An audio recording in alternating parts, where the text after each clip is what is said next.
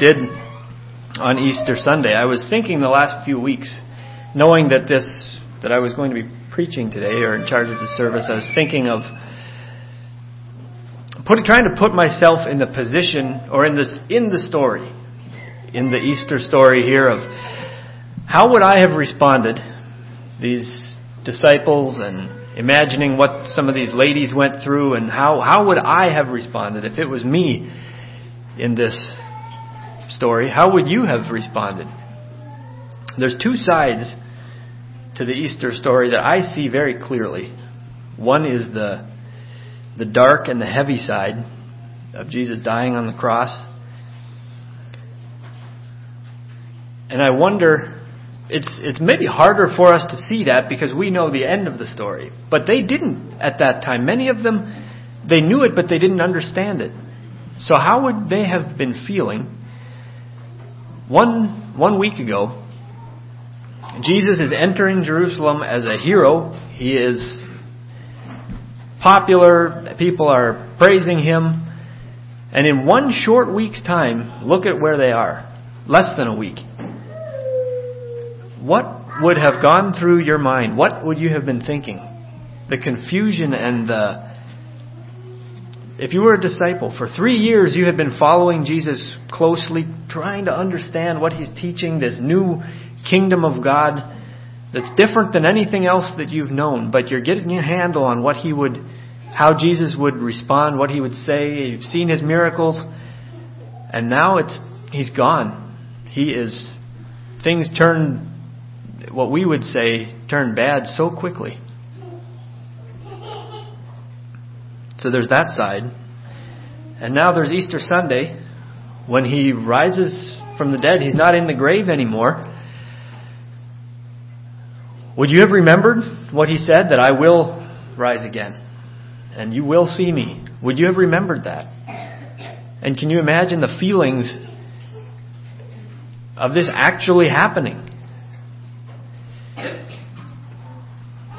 That's what Easter Sunday is. Psalm 30, 11 and 12 says, Thou hast turned for me my mourning into dancing. Thou hast put off my sackcloth and girded me with gladness. To the end that my glory may sing praise to thee and not be silent, O Lord my God, I will give thanks unto thee forever.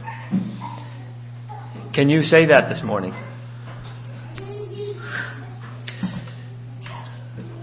The service this morning is going to be a little different. I believe that music and singing is an expression of our heart. And we are thankful people this morning. So I'd like to do quite a bit of singing. The, as I was thinking about Easter, the, the songs that we sing about Easter kept coming into my mind as I looked at phrases. I read through the gospel, the different gospels and uh, the Easter story. And different Easter songs that we sing came to mind, and I thought, well, why don't we just sing those. They tell the story, they express what's in my heart, and I trust they express what's in your heart. So I'd like to do quite a bit of singing. But to get this picture of of the resurrection, we first need to look at the cross. And I know we've looked at that and we can't stay there, but we need to look at it. Turn with me in the Christian hymnal to 113.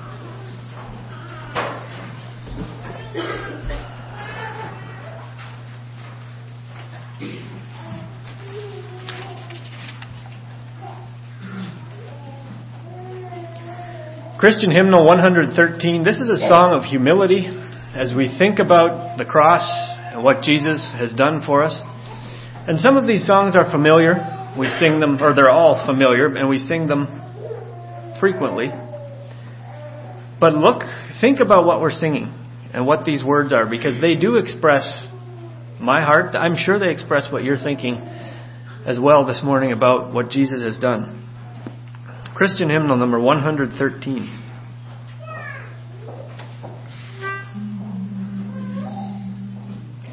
When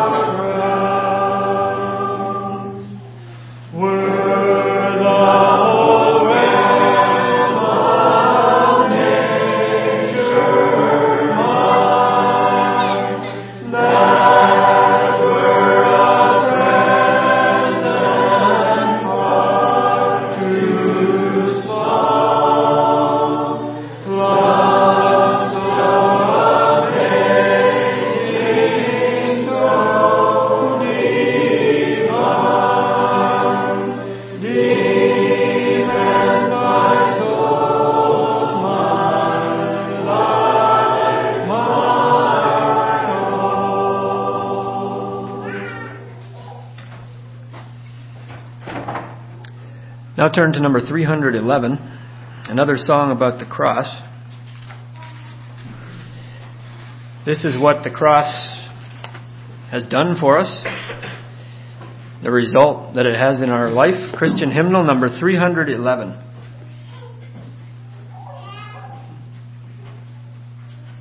We'll sing verses 1, 2, and 4. Number 311.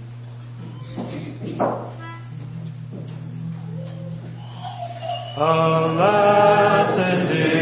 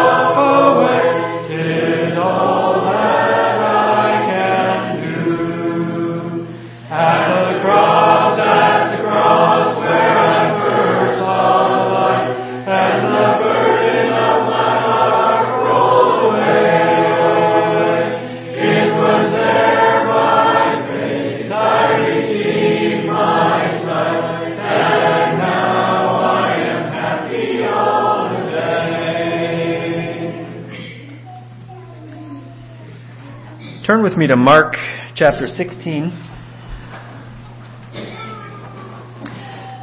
These were verses from our Sunday school text, but I'd like to read some of them again. Mark chapter 16, the first six verses. And when the Sabbath was past, Mary Magdalene and Mary, the mother of James, and Salome had brought sweet spices that they might come and anoint him. And very early in the morning, that first day of the week, they came unto the sepulchre at the rising of the sun. And they said among themselves, Who shall roll away the stone from the door of the sepulchre? And when they looked, they saw that the stone was rolled away, for it was very great. And entering into the sepulchre, they saw a young man sitting on the right side, clothed in a long white garment. And they were affrighted. And he saith unto them, Be not affrighted. Ye seek Jesus of Nazareth, which was crucified. He is risen, he is not here. Behold, the place where they laid him. Stop reading there.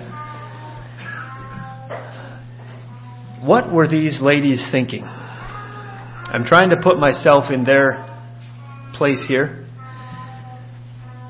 They came to the tomb intending to complete the burial of Jesus. And I'm convinced they were not expecting him to be risen from the dead. They were not even thinking about that. And they came and they were the grief. They probably didn't sleep much the night before.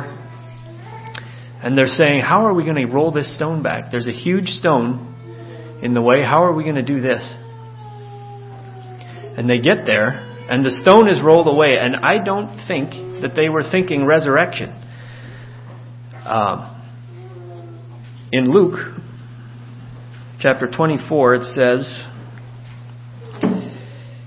And they were affrighted and bowed down their faces to the earth and said, They said unto them, Why seek ye the living among the dead? He is not here, but is risen. Remember how he spake unto you when he was yet in Galilee, saying, The Son of Man must be delivered into the hands of sinful men and be crucified, and the third day rise again.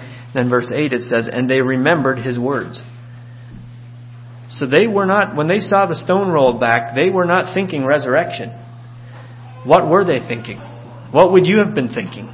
You come there and you're trying to, I don't know, bring closure to this or what, what they were doing, what they were thinking, but they got there, the stone is gone, and they, I probably would have thought, somebody is tampering with this body or somebody's doing something that should, they shouldn't be doing or what, and they were afraid. When they saw the angel, did they recognize that it was an angel? But they saw Jesus' body was gone. What were they thinking? I was reading in Matthew about this account. And Matthew 27, the chief priests and the Pharisees came to Pilate, and in my own words, they said, Could you please put a guard, something there at the tomb, because they said, This deceiver said he will rise again the third day. We don't believe that's going to happen. Can you put a guard there so that uh, nobody can come and steal his body away and say that he rose from the dead? And I like Pilate's words. What he said, and this is what he said to the chief priests and the Pharisees. He says, "You have ye have a guard. Go make it as sure as you can. Make it as sure as you can." That's language we use when we're not convinced something's going to work. If, if, you have a, if you have something, a problem, and you would come to me and say, This is the problem I have, um, what, what shall we do? And I say, Do the best you can, is what he's saying. So do you think Pilate believed? What, what was he thinking here? Make it as sure as you can. In other words, to me, what he's saying is, Good luck. I don't know. But I like the that phrase just just hit me this week. It won't do any good, but here you go. I'll send some soldiers with you. So when these ladies got there, they see the stone is rolled away. They look inside, afraid of what they'll find. And this is the turning point in the story. This is where it goes from the sad, dark, dark part. And they're remembering now. Jesus did say he would rise again, and maybe they didn't believe it then, or maybe they thought it was a parable and it meant something else. But this is where the, the, tor- the story just it changes from the sadness and the darkness and the discouragement and the depression and whatever other word you want to put in there to the joy and maybe the disbelief that you've heard the phrase if it's if it's too good to be true it probably is. But that's not the case here. This they're probably thinking it's too good to be true but it is true. And Jesus went on to prove that turn with me in the Christian hymnal to 119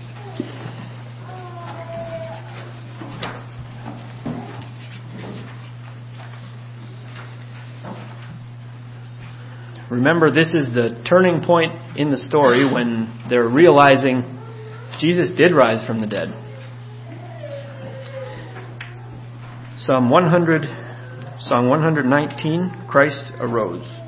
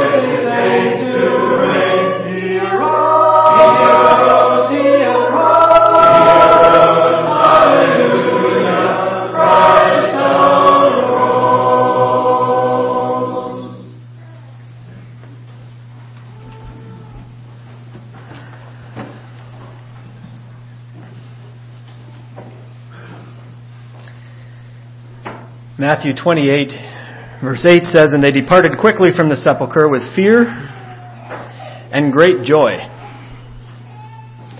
Fear and great joy. And did run to bring his disciples word. Now again, I'm trying to imagine what they were feeling. It, I think they realize now, Jesus, He did rise from the dead. He's gone. Fear and great joy. So they run to the disciples, and every one of the Gospels says that the rest of the disciples were skeptical. If you were one of the disciples, the eleven that were left, what would you be thinking? These sleep deprived ladies come running to you early in the morning and they say, Jesus isn't there. He's risen from the dead. And it says they thought of it as idle tales. That's the words from Matthew 28. They thought they were idle tales. They had seen Jesus beaten. They had seen him hanging on the cross. They had maybe seen the soldier pierce his side with the spear. They had maybe watched Joseph take the body of Jesus down, the lifeless body. They had seen all of this, and it was real. It wasn't just a dream, it was real. So, can you imagine, again, thinking a week ago, the joyful entry, and in a short week, uh, with all that was happening, you know how when it's a busy week, it's a fast week? I think this was a fast week, and with all that had happened, can you imagine what they were thinking now? The heaviness and the confusion. They had followed Jesus, their master, the one they called master. They had seen him do miracles. Why couldn't he have just come down from the cross? He could have. Why didn't he? All the confusion and all these things that they're thinking, and then these women come and say, He has risen from the dead. And they were skeptical. They didn't believe them.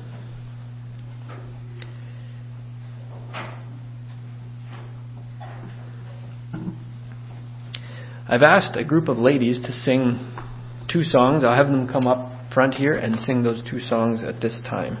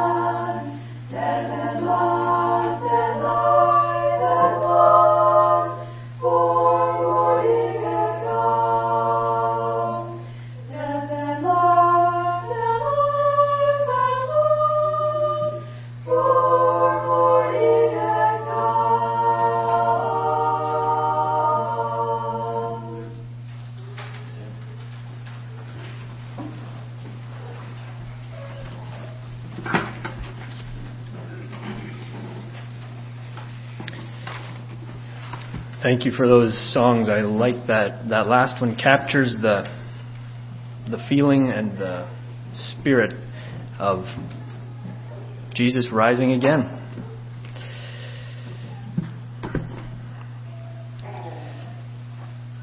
So why is the resurrection important? Why did Jesus have to rise from the dead? Why does it matter? If it's the blood of Jesus that cleanses us from sin, why is the resurrection important? It is the blood of Jesus that cleanses us from sin, but it's the resurrection of Jesus that proves it. Anybody could say, I'm going to die and my blood will cleanse you from sin. Anybody could say that. But not just anybody could rise again from the dead to prove that. That is part of why the resurrection is so important.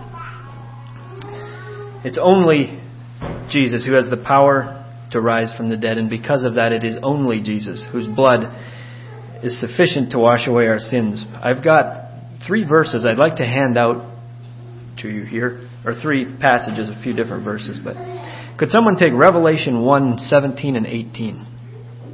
Revelation 1, 17, 18. Yep. Job 19:25. Marlon. 1 Corinthians 15 55 through 57. Delvin.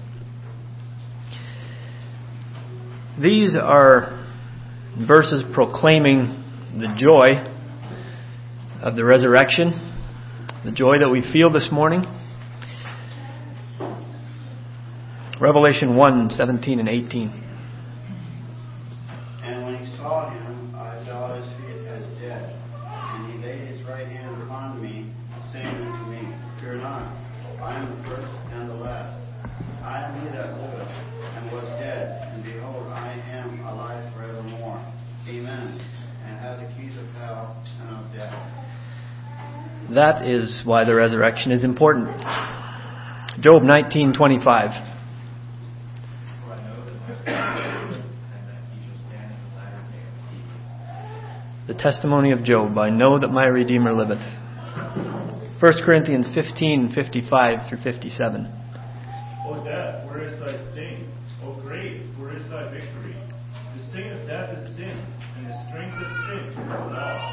But thanks be God, which giveth us the victory through our Lord Jesus Christ. And that also is why the resurrection is important. Turn with me in the Zion's praises to 170.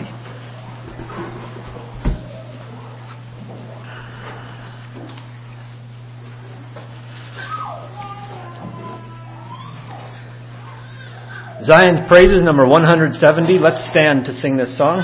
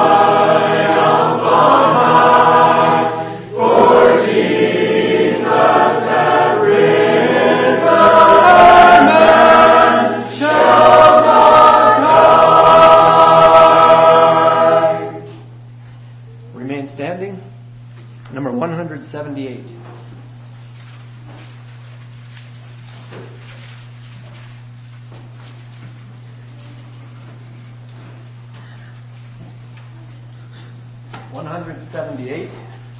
Christ the Lord is risen today. I'll take a selection after this song if you have a Easter song that you would like to sing that we haven't sung or that we have sung, we can sing it again. So I'll, we'll sing this one and then I'll take a selection. Zion's Praises 178.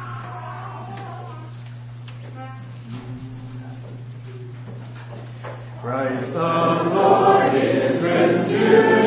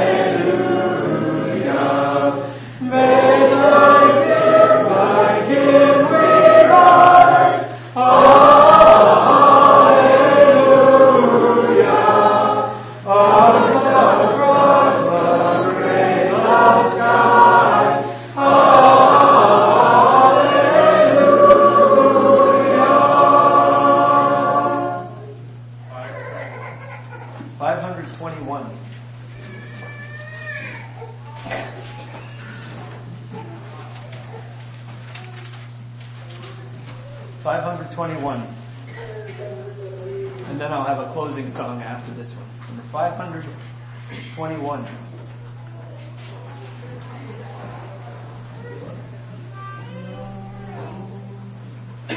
I heard it.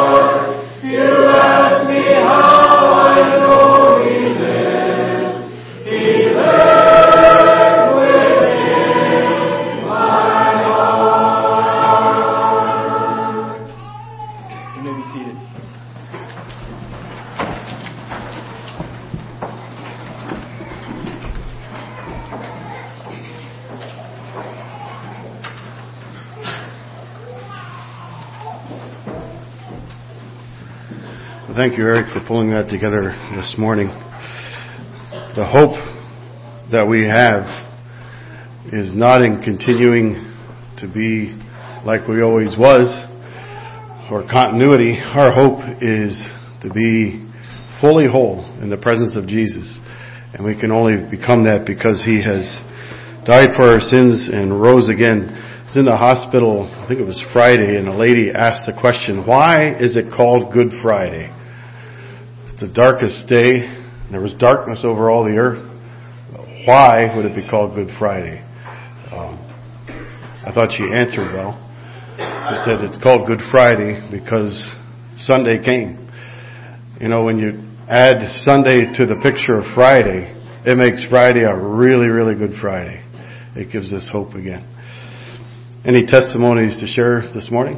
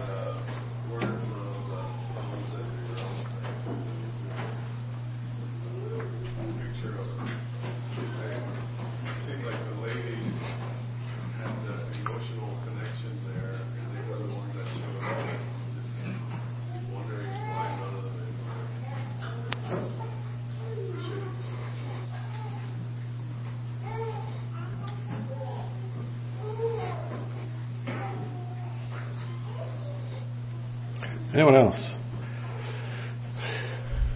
Uh, we'll close that with a question.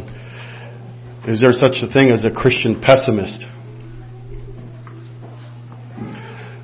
Just a thought. There's some people that seem pretty gloomy. I'm not going to call any names, and I hope you don't feel guilty, but you might. Uh, we can't just live on Friday and make that our hope. We got to live in Sunday. We got to say this changed. And like like Paul said, that same dynamite power that rose Jesus from the dead is within every believer. Not everyone who claims the name of Christ, because a lot of us do, and yet we're as gloomy as before. But in believers, those who truly hope in Jesus Christ, there's a dynamite power to change us into that likeness of Christ. And may we be truly Christian optimist that He is able to carry us through. Just have an announcement before we um, close and have the meal. Look forward to the ordination next year. Sorry, yeah, next year. Uh, is that all right, Claire? next week. I was thinking of the Christian hymnal song 446. Time is filled with transition. None of earth unmoved can stand. And it says, build your hopes on things eternal. Hold to God's unchanging hand. Trust in Him who will not leave you. You know, the ministry appreciates the privilege it is to, to serve as your pastors, serve as your servants. But one thing is for certain is all of us are going to leave you. It's just the way life is. You can't hold to us and say, you know, because of Claire or Eric or Todd, we have peace in the church or ministry. You're holding to the wrong hand. We hold to God's unchanging hand. That's what's going to carry us through. So we look at change, and with change, we want to be open and clear with, as from a minister's perspective, how things will change. As you look and as you consider this, would you be eligible as a deacon? And if not, I would say, friends, let's wake up. Because Jesus' return is coming soon. Let, let's make ourselves ready. Not everyone is called to a deacon. And if someone is not called to be a deacon, that makes them not less of a Christian than someone who was called. It's not about um, now we have somebody in an ultimate group. We simply have someone who God has chosen to serve His people at this point in time. That's all it simply is. If you're struggling with would I be willing, I would just invite you this week to, in your mind, go up a lonely hill and look at a lonely man who's dying and look at those nail prints in his hands. And he says, I did this for you. Sometimes we have to do that. And then come away from that hill and recognize, Lord, whatever it is, I'm just an unworthy servant. But if you need me, I'm ready. As we look to Friday evening, and we were disappointed Wednesday evening, um, prayer meeting would be canceled this week. But Friday evening we would look to receive the nominations, if I can get this all said, receiving the nominations. And we would like to spend some time in prayer as a congregation Friday evening and just calling upon the Lord. And there'll be a short devotional and then we'll be passing out ballots for you to fill out.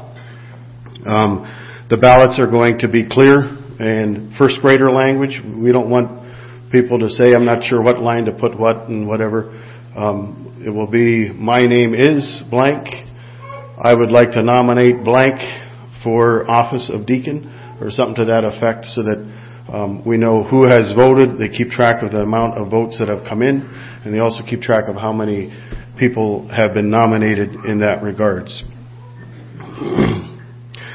As we look to this serious time, the question that we look at for all of us is what are not just our preference of who's good at talking, we're looking at what are godly commitments that we have held to. Commitment to the Lord Jesus Christ and fulfilling in that. Commitment to our church and fulfilling in that. Being there, supporting. Commitment to our families.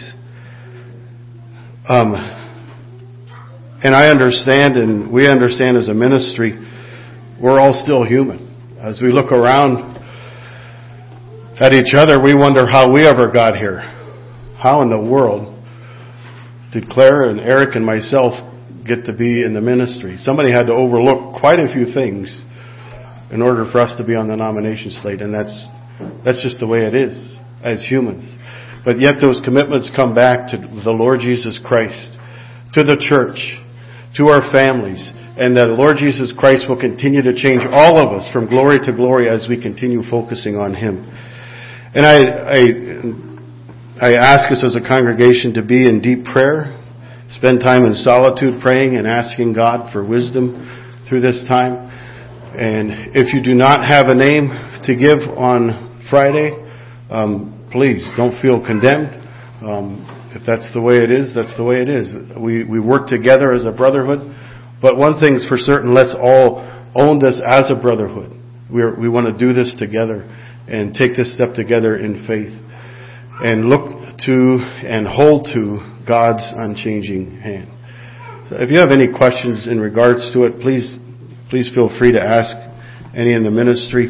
Uh, we want to be open and we're looking forward to this. We realize it's a huge step and we shudder at times at all the things that changes in our life. And yet we realize through these times that we can hold tighter to God's unchanging hand and realize it's Him that is unmoving. If you're able to stand, let's stand for a dismissing prayer. Lord, I thank you